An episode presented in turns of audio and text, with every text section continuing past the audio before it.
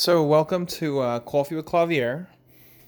Going to be a series on talking, obviously, about coffee and kind of how it relates to your average person, how you can make it, and like what does coffee mean to you, the people in your life, and you know, what can we get out of coffee? Because, right,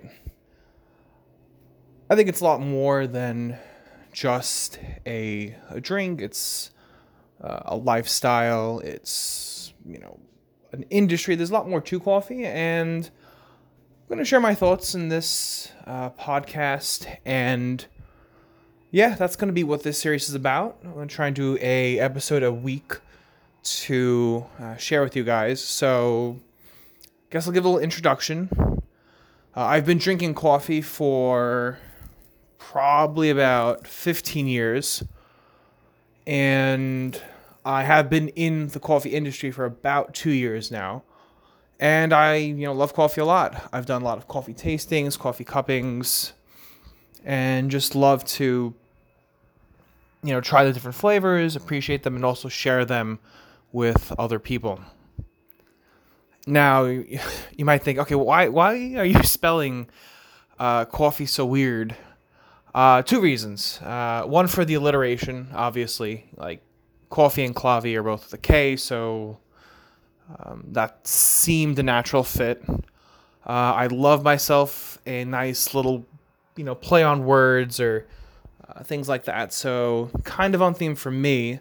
Uh, but I'm from New York as well, so uh, you know, growing up, coffee, right? You can kind of tell how I say the word is um, with the New York accent, Long Island, or that Long Island accent as well. So that's kind of where that's coming from. My whole life, I've been made fun of, you know, saying coffee, chocolate, uh, stuff like that. And usually in, in, those words with that aw sound, the the New York uh, comes out to play.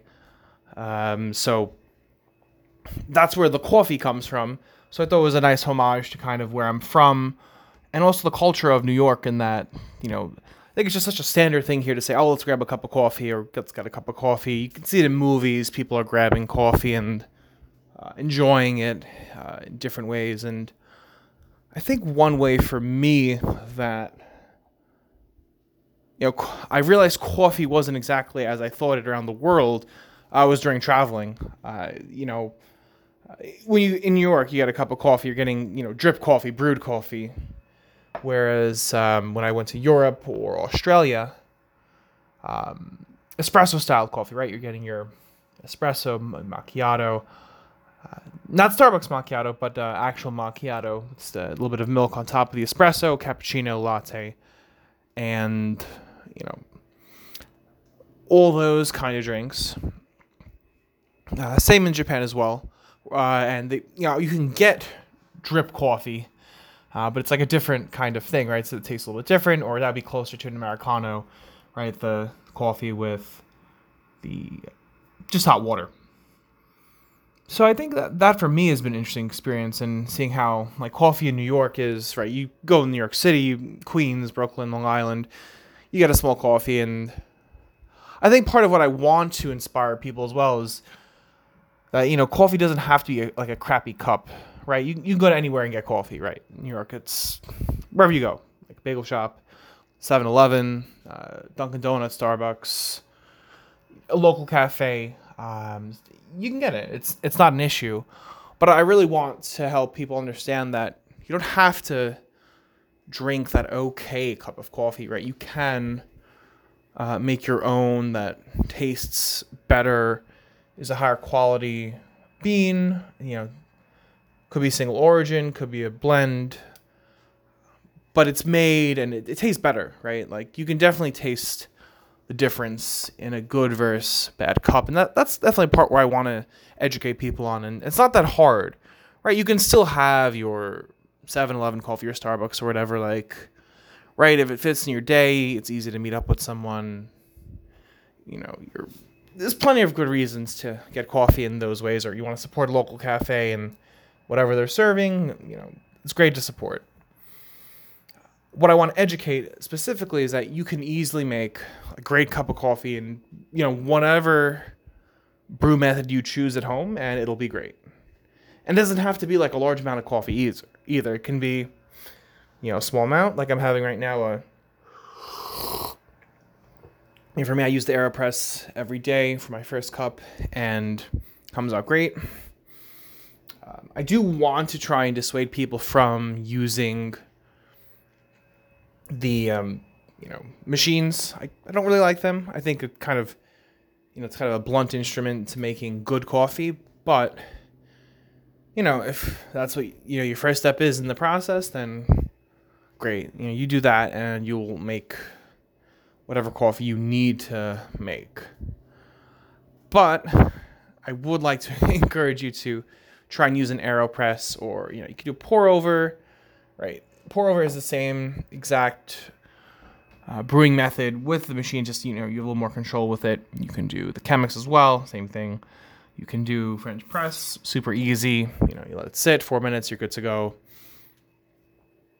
You can do espresso, espresso machine. It's a little more equipment intensive, but doable as well. Uh, and right, you can get that same great delicious coffee, you know, whatever way you choose and wherever. Which I think for me is another like important. Like it doesn't have to be oh crap, I have to go here to get the coffee. You can have anytime, anywhere.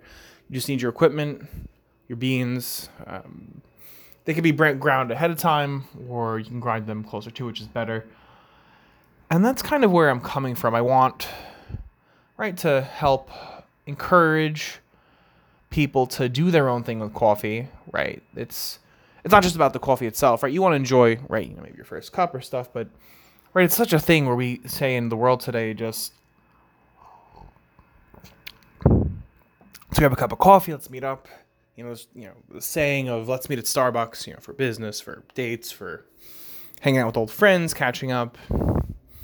So right, that tradition of the coffee over, you know, as a bonding experience and as sort of a, you know, ritual, it can make you know, huge differences in our lives, and it's an easy way to meet up with someone and talk about life, make a difference, be there for someone, just hang out and I think coffee does offer a really nice way to get people together.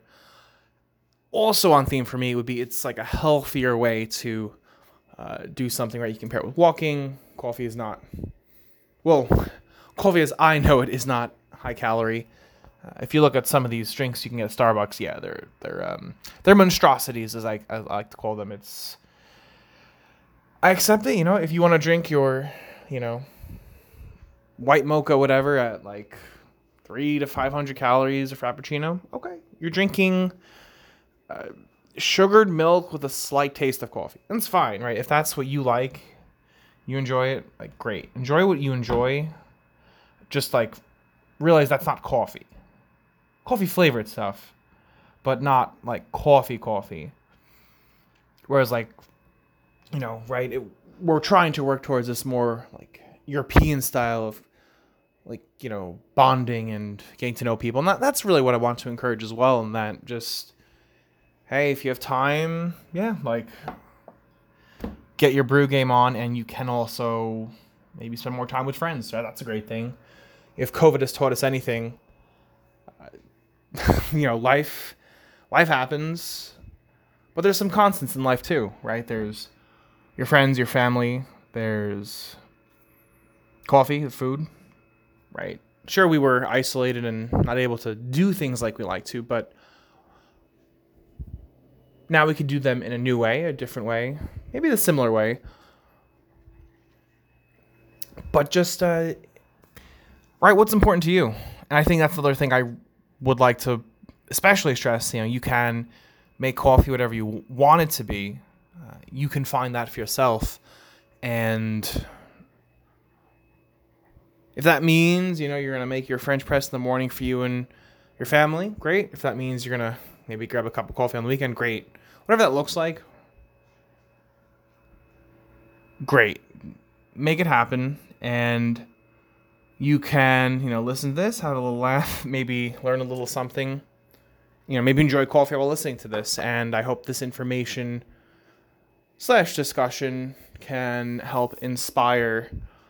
Um, I, I was inspired in, in part by the Starbucks sort of mission statement, which does, in fact, like right align with this same exact thing.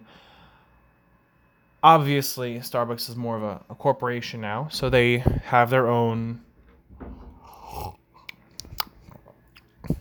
own things they have to do. And it makes sense. They're a company. You know, there's shareholders. They have to support a whole system of workers all the way from the farm to you know your barista at the local uh, Starbucks, and that's you know that's a great thing, right? If you if you think of the infrastructure of Starbucks, it isn't isn't just a company. It's right a whole network of people that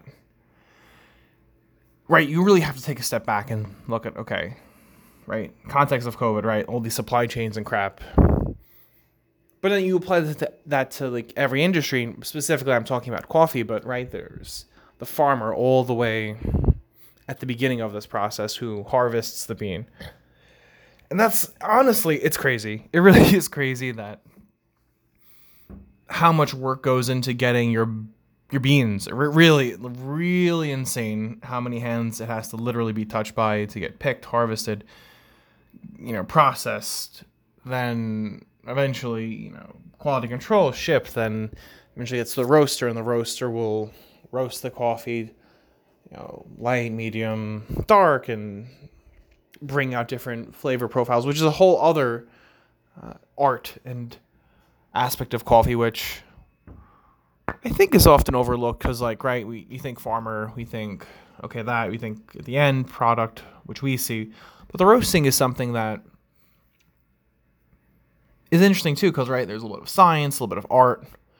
Um, as with most most great things, uh, it's not all art or not all science. You need a little bit of that, you know, a little bit of flair of both to really get something special. So that that's um that's a cool thing. I think it's you know interesting that the coffee you get really has touched so many different hands and it really kind of is a miracle in a way that we get to enjoy this every day.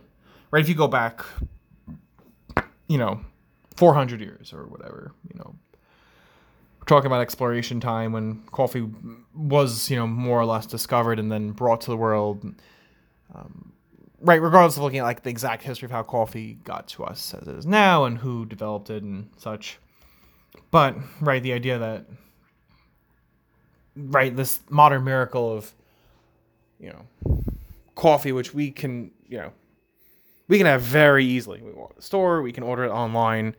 Uh, so we're kind of in a golden age of just having access to good coffee, also access to crappy coffee, that's also equally do easy to. You, know, you can get your Folgers or whatever, or you know, stuff like that, and you know that's fine. It's a good step, but this um, quality coffee, specialty coffee as they call it, it's becoming much more accessible and you know, there's a lot of local cafes popping up that they do their own roasting. So, you know, they're getting the green beans from right the farmers and such and you know, they're roasting it and that, you know, they can you know, make their own and, you know, helps them have better costs. Because obviously running your own business is a crazy affair. I have a little experience but different uh, different industry for running your own business.